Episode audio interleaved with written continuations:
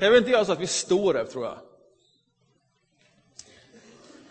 Och sen skulle jag önska att vi läser tillsammans från kapitel 6, vers 19 och till och med vers 21.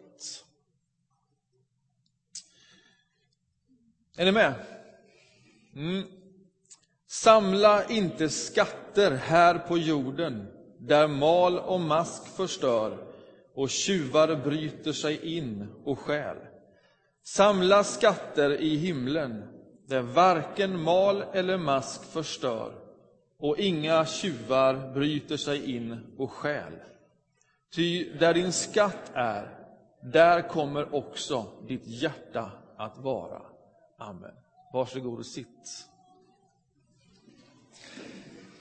Innan jag lägger ut den texten så ska ni få med er två bilder till. då ska jag be att Emil kommer fram här och tar med sig en mikrofon.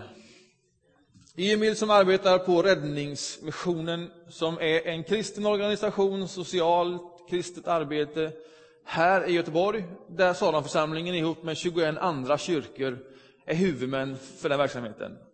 Och, och det här har funnits i 60 år.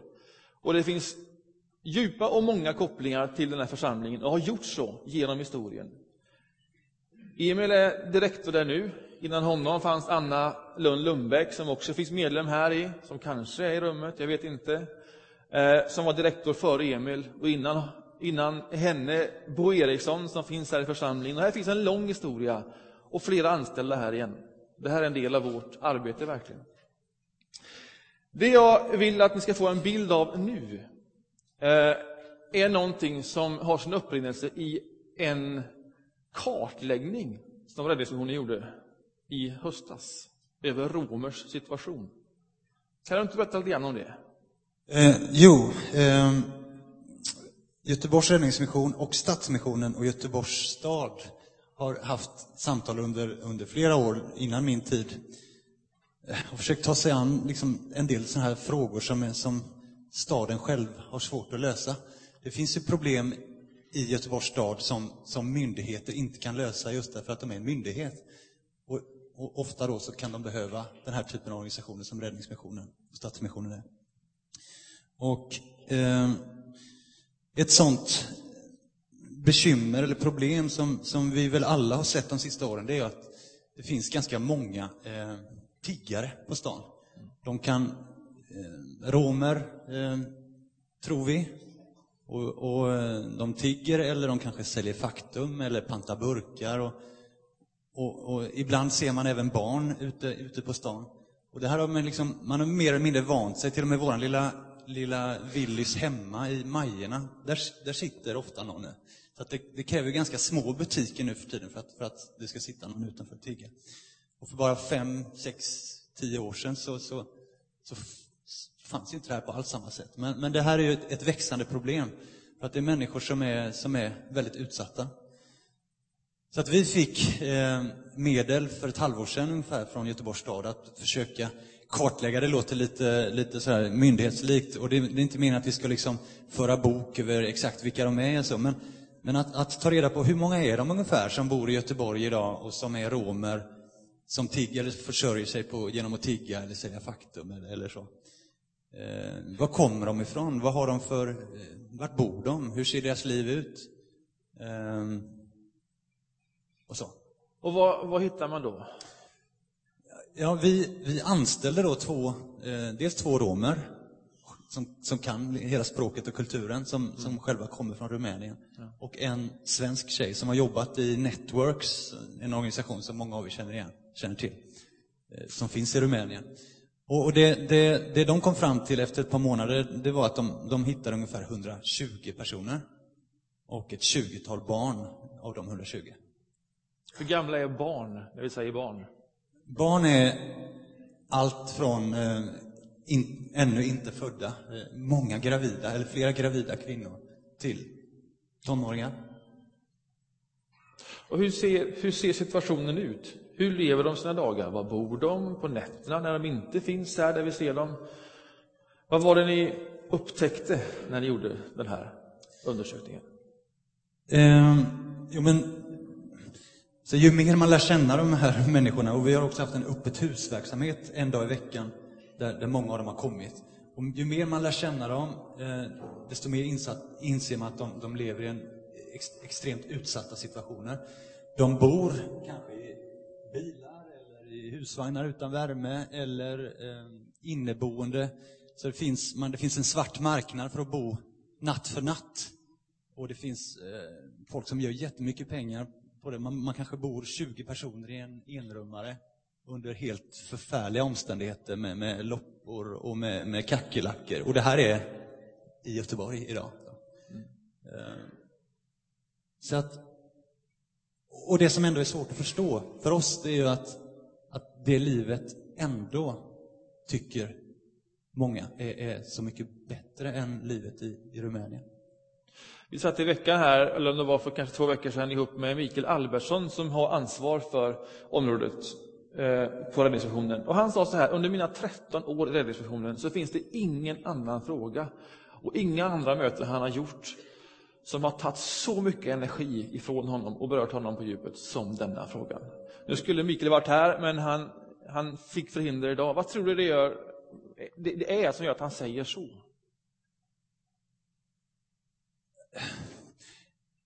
Ja, men vi, vi är så vana i Sverige vid att vi har en, en, en social välfärd och en, en, en välfärdsstat som på något sätt ska trygga, trygga oss som befinner sig innanför den. Men de som inte gör det, de, de bor ju i precis samma stad som vi gör, men med, med, med, med så väsensskilda förutsättningar och, och omständigheter. Så, eh, det, det, är ju lite grann som om världen världen har flyttat till Göteborg. Vi är kanske vana vid att se det här när vi är på semesterresor i Indien eller i, i Afrika, men, men nu har nöden verkligen kommit hit. Eh. Och så fick ni då ett snabbt beslut om ekonomi från Göteborgs stad och kommunen att göra någonting. Eh, ett dagcenter, en öppen förskola. Berätta någonting om det. Ja, men vi, vi, var tvungna, vi, vi är tvungna att varje, varje vecka fundera vad, vad kan vi göra egentligen? Och det här med 120, det är ju heller ingen siffra som är, som är fast på något sätt. Nu bara i veckan så så, fick vi ett, eller så pratade vi med en av våra romska medarbetare och sa att nu är, det, nu är det en buss som har kommit från Bukarest. Nu ligger familjer och sover utomhus i Göteborg. Så vi fick liksom försöka få fram sovsäckar, det är på den nivån. Så. Mm. Eh, och då funderar man, ju, vad kan vi göra? Vi har inga, verkligen inga jätteresurser. Vi kan i dagsläget inte fixa något boende eller någonting. Och det, är inte så enkelt att ge sig in på boendesidan, även om det kanske är, är det största behovet många gånger. Men då, då sa vi att om det är någonting vi vill prioritera så är det barnen. Barnen som, som befinner sig i Göteborg, barnen som ofta inte går i förskola eller skola. Barn som... Eh, eh ibland så, så får de ju stanna i de här hemska lägenheterna eller i de kalla bilarna på dagarna bara för att föräldrarna inte vågar ta med dem på stan för att då, då är de rädda att de ska bli omhändertagna av myndigheterna. Så att de befinner sig ofta på dagtid i en, i en grymt utsatt situation själva. Mm. Eh, och då sa vi att ja, men då skulle vi vilja starta en, en öppen förskoleverksamhet. I första hand för barnen, men, men givetvis också för, för deras mammor, eh, familjer. Eh, så där är vi nu. Och den kommer ske och vara i Matteuskyrkan i Majorna? Ja. Och eh, vem kommer arbeta med detta? Eh, då har vi dels anställt eh, en kvinna på kommunen som heter Ulrika Falk som har jobbat, som jobbar mycket med Meros, om ni minns, den här Meros camping. Och, eh, så hon är väl insatt i, i frågorna och jobbat med, med romer under många år. Och sen har vi fått eh, den extremt stora glädjen att också kunna få med Sara Brunnegård som ju har funnits i den här församlingen som anställd i flera år och som, som brinner för de här frågorna, som har en perfekt pedagogisk bakgrund som, som, som kommer passa väldigt bra. Och så kommer det också anställas romer till den här verksamheten. Så att man får den kulturella och språkliga kopplingen. Och det bidraget man nu fick ifrån eh, kommunen, det täcker inte kostnaderna för den här verksamheten? Nej, det gör det inte. Ehm, det täcker kanske två tredjedelar av verksamheten. Vi har fått eh, första året blivit beviljat 800 000 och, och ytterligare ungefär 400 000 behöver vi på något sätt skjuta till. Tack så mycket Emil så länge. Eh, och, och, vi i församlingen, vi, vi finns med i detta och vi kommer kliva in i detta och Sara kommer vara anställd här fortsättningsvis men få ekonomisering via räddningsmissionen. Och så kopplar vi också ihop de här arbetena med det vi redan gör av integration och arbete här i församlingen. Och så kommer vi bidra också ekonomiskt så mycket som vi kan som församling, men hur mycket vi kan, det vet vi inte. Och vi vet inte hur vi ska få de pengarna heller, men någonstans vill vi vara med i detta. Så här ser Göteborg ut. Jag vill ge er den här bilden. Och jag vill ge er en bild till. Imorgon åker jag till Nepal och besöker den här församlingens arbete där. Där vi har varit i decennium och arbetat. Och där har vi varit i en liten by som heter Tansen, bland annat, och varit med och byggt upp sjukhus där, ihop med många andra organisationer. Om det här kan ni läsa i den här lilla broschyren som finns där nere. Ta den och läs detta. Längst bak står det om Nepal. I många områden dör mer än hälften av alla barn före fem års ålder. Så ser det ut i Tansen omkring där, där vi stödjer. Det är ett sådant arbete. Sen finns vi också i Sörket och där är Ulla-Britt Engelbrektsson nu ifrån vår församling. Och hon ska ta emot mig där. Eller hon har ordnat så att någon tar emot mig där, ska nog sägas. Jag har fått en underbar beskrivning. När du kommer till Katmandu så finns det en biljett. Hämta den. Det är ett flyg som tar dig tre timmar nordväst. Där möter dig förmodligen en bil. De kan ingen engelska. Ni åker tre timmar på väldigt svåra vägar. Sen byter ni bil. Då åker ni två timmar till. Sen kommer någon som möter dig där, som kan lite engelska. Då går ni i två timmar. Och sen är ni framme vid den här byn.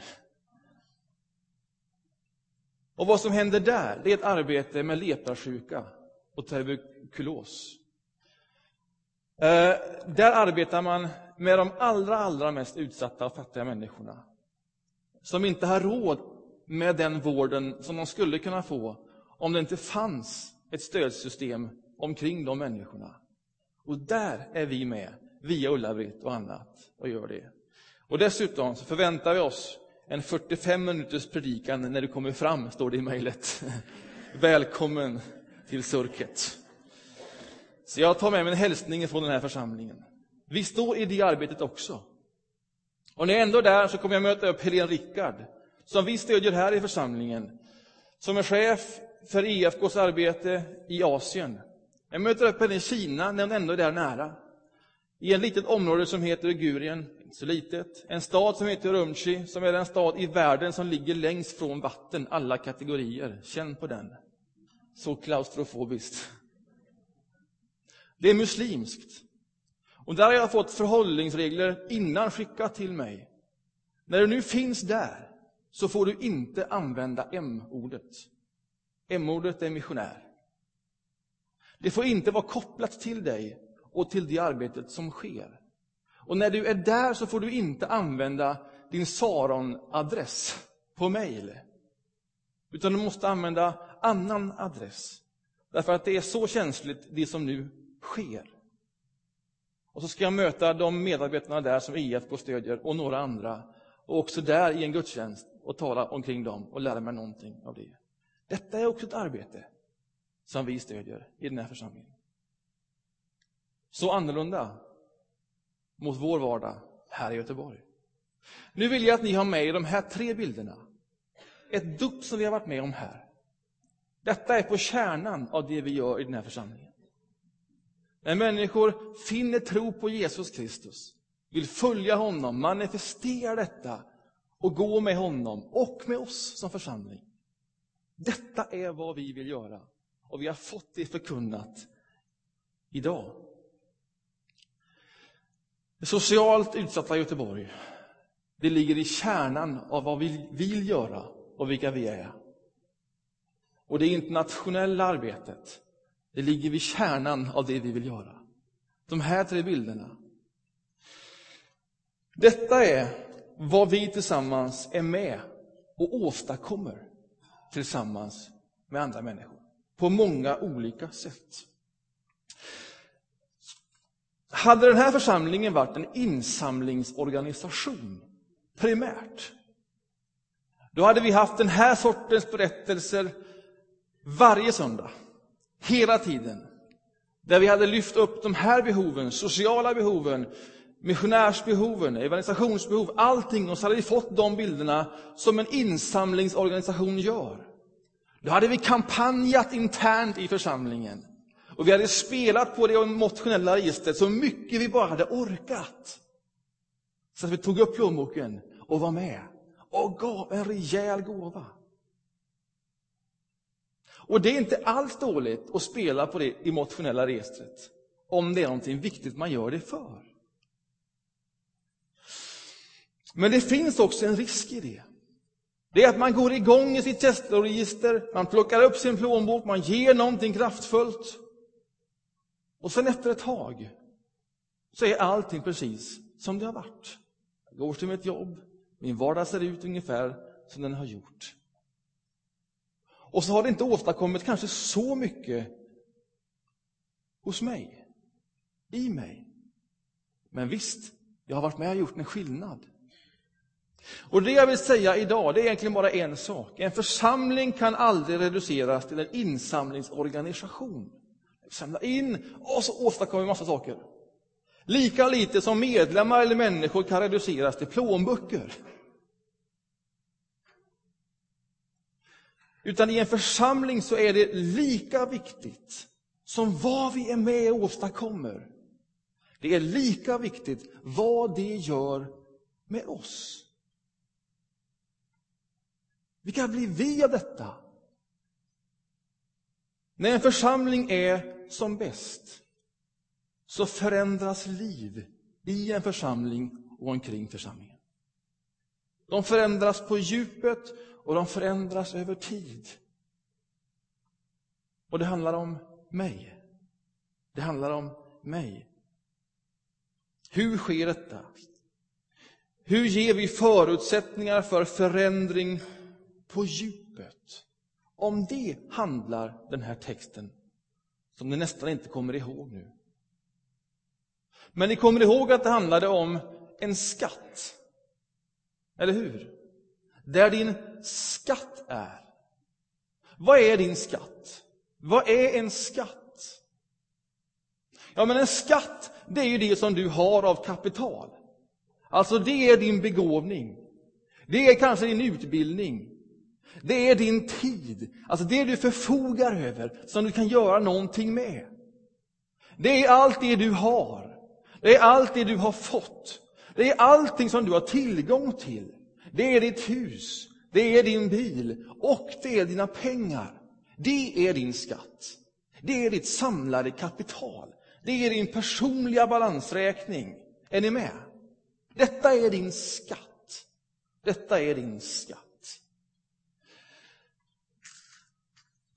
Om jag skulle be er nu alla att peka på er själva.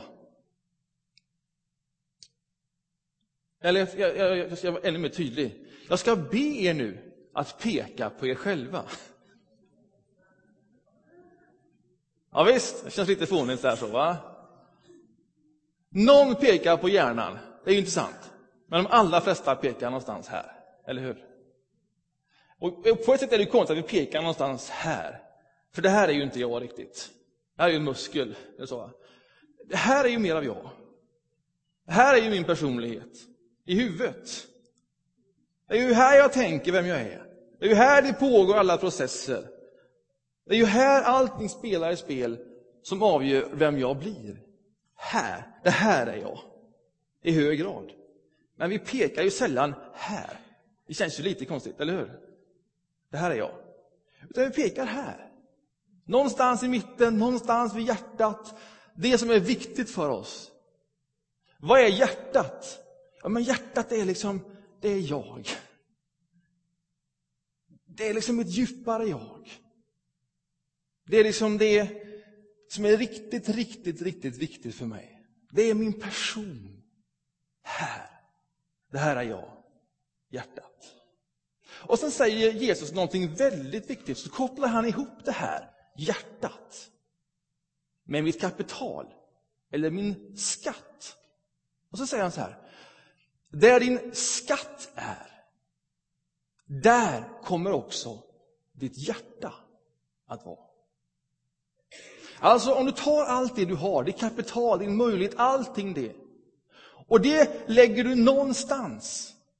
Du lägger det i arbetet, du lägger det i saker du köper, du lägger det, någonstans gör du av allt ett kapital.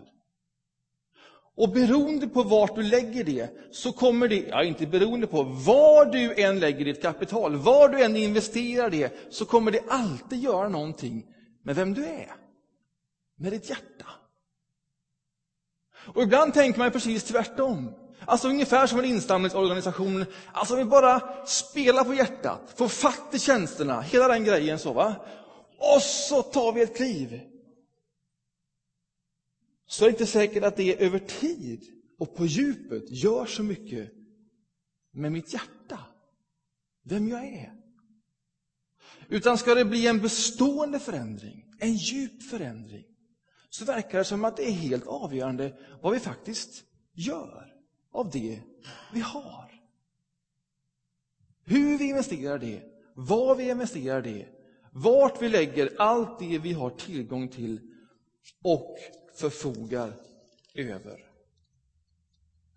Och Det här måste man påminnas om igen och igen och igen. Jag måste göra det. Därför att detta är inte intuitivt för mig. Jag tänker ofta tvärtom. Det är en sorts defaultläge för mig. Vi är inne i ett etableringslotsprogram i vår församling. Det är ett fantastiskt arbete. Vi arbetar med Försäkringskassan. Arbetsförmedlingen, menar jag.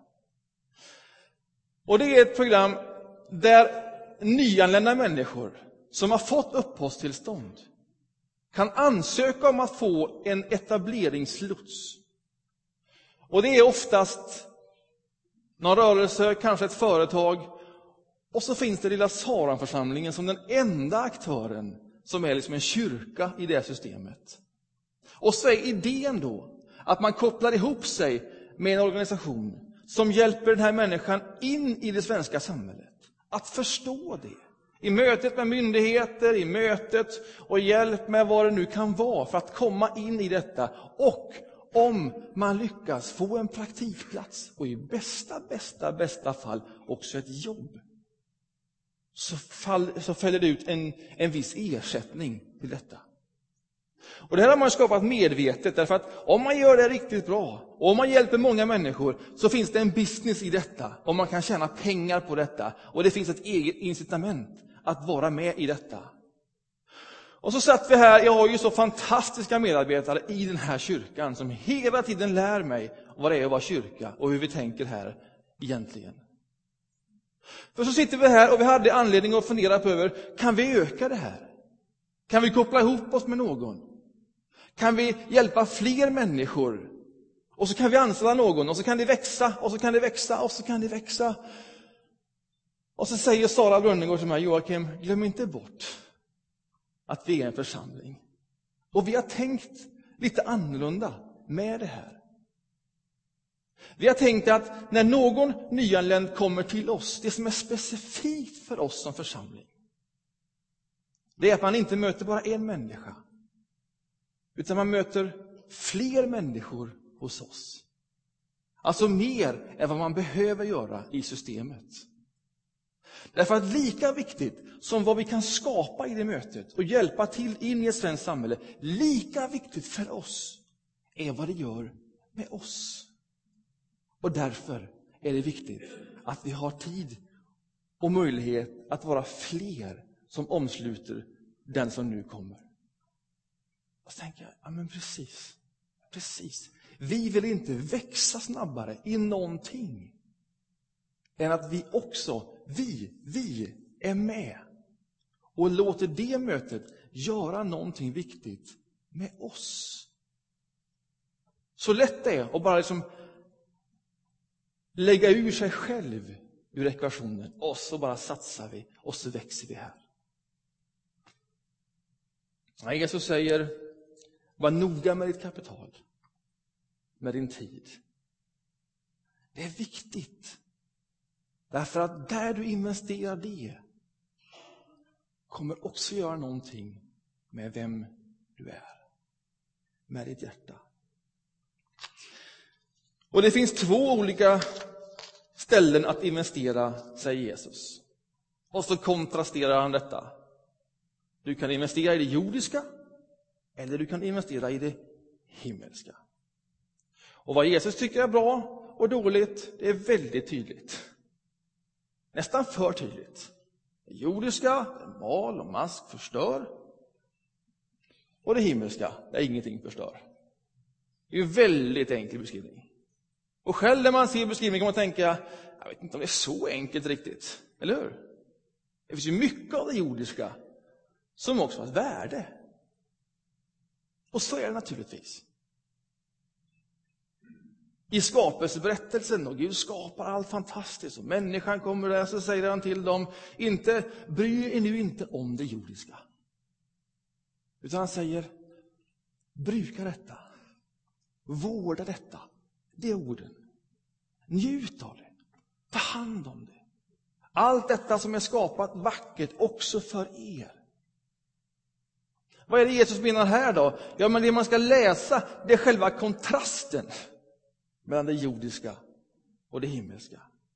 Om man lägger allt sitt kapital, all sin skatt, allt sitt fokus, all sitt tid på det som ger mig en kort vinst nu. Då gör det någonting, det valet någonting med mig. Lägg inte allt där. Utan lägg detta på det som har ett långt värde, ett bestående värde. Lyft blicken ett snäpp. Och det kan man veta, att det som alltid ger ett längre värde, ett bestående värde, har alltid med människor att göra. Det är en enkel regel.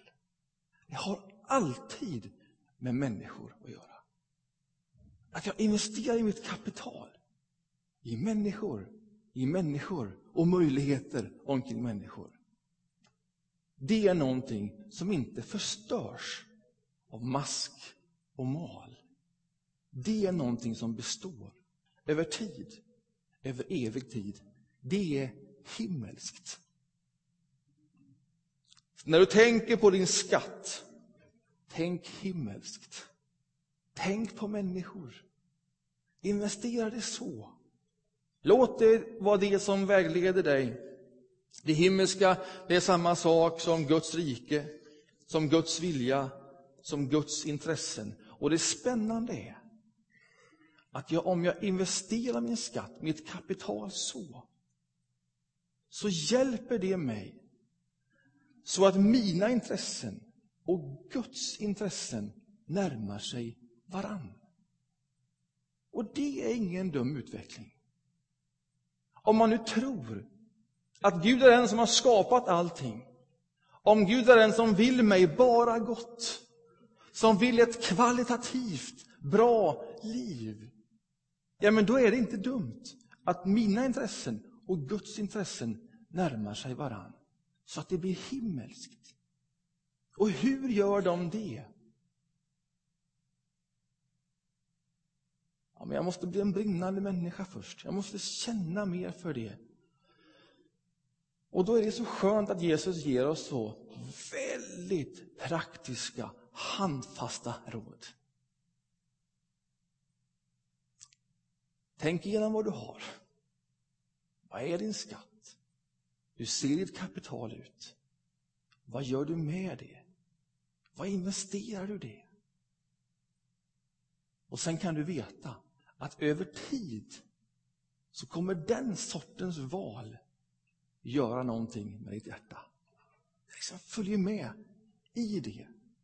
Det valet har du att göra som ett medvetet, medvetet, långsiktigt, överlåtet beslut. Känslan, den kommer över tid. Så läser jag den här texten. De här tre söndagarna så har vi talat om någonting som vi kallar för bärlag. Och det är ett sätt att långsiktigt vara med och ge i den här församlingen. Man skriver sitt namn, man ger en summa som är den summan som man själv känner, detta kan jag ge och vill jag ge. Inte bara en gång, utan långsiktigt, regelbundet och generöst. Och Man kan tycka att det är så stolpigt. Här talar vi om pengar och livet och vi läser Bibeln och så landar vi i en sån här praktikalitet. Det känns ju väldigt osexigt, eller hur? Men så tänker jag, men jag undrar om det inte är så här pragmatiskt man ska läsa Bibeln. Det här står för någonting av mitt kapital. För någonting av det som jag fått att förfoga över. Och vilka långsiktiga, medvetna, disciplinära beslut fattar jag som gör någonting med vem jag är? Ska jag inte bli mindre än vem jag kan vara? Ja, men det här är ett sånt.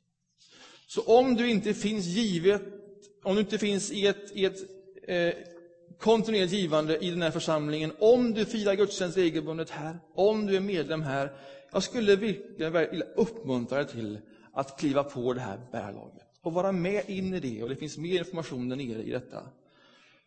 Jag vill tro den bibel som jag läser och den Jesus jag känner. Jag vill tro att ett sånt beslut också gör någonting med vem du blir och vem du är. Jag vill tro att detta är ett sätt att faktiskt dina intressen och Guds intressen närmar sig varann. Och det är viktigt vad det gör med dig. Inte bara vad vi åstadkommer i Nepal och Kina, i Matteuskyrkan och i dop, utan också vad det gör med oss över ett liv. Var med i detta.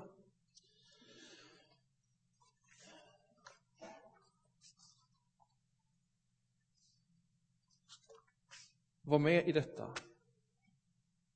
Vet, så praktiskt slutar jag den här predikan. Där din skatt är, där kommer också ditt hjärta att vara. Amen.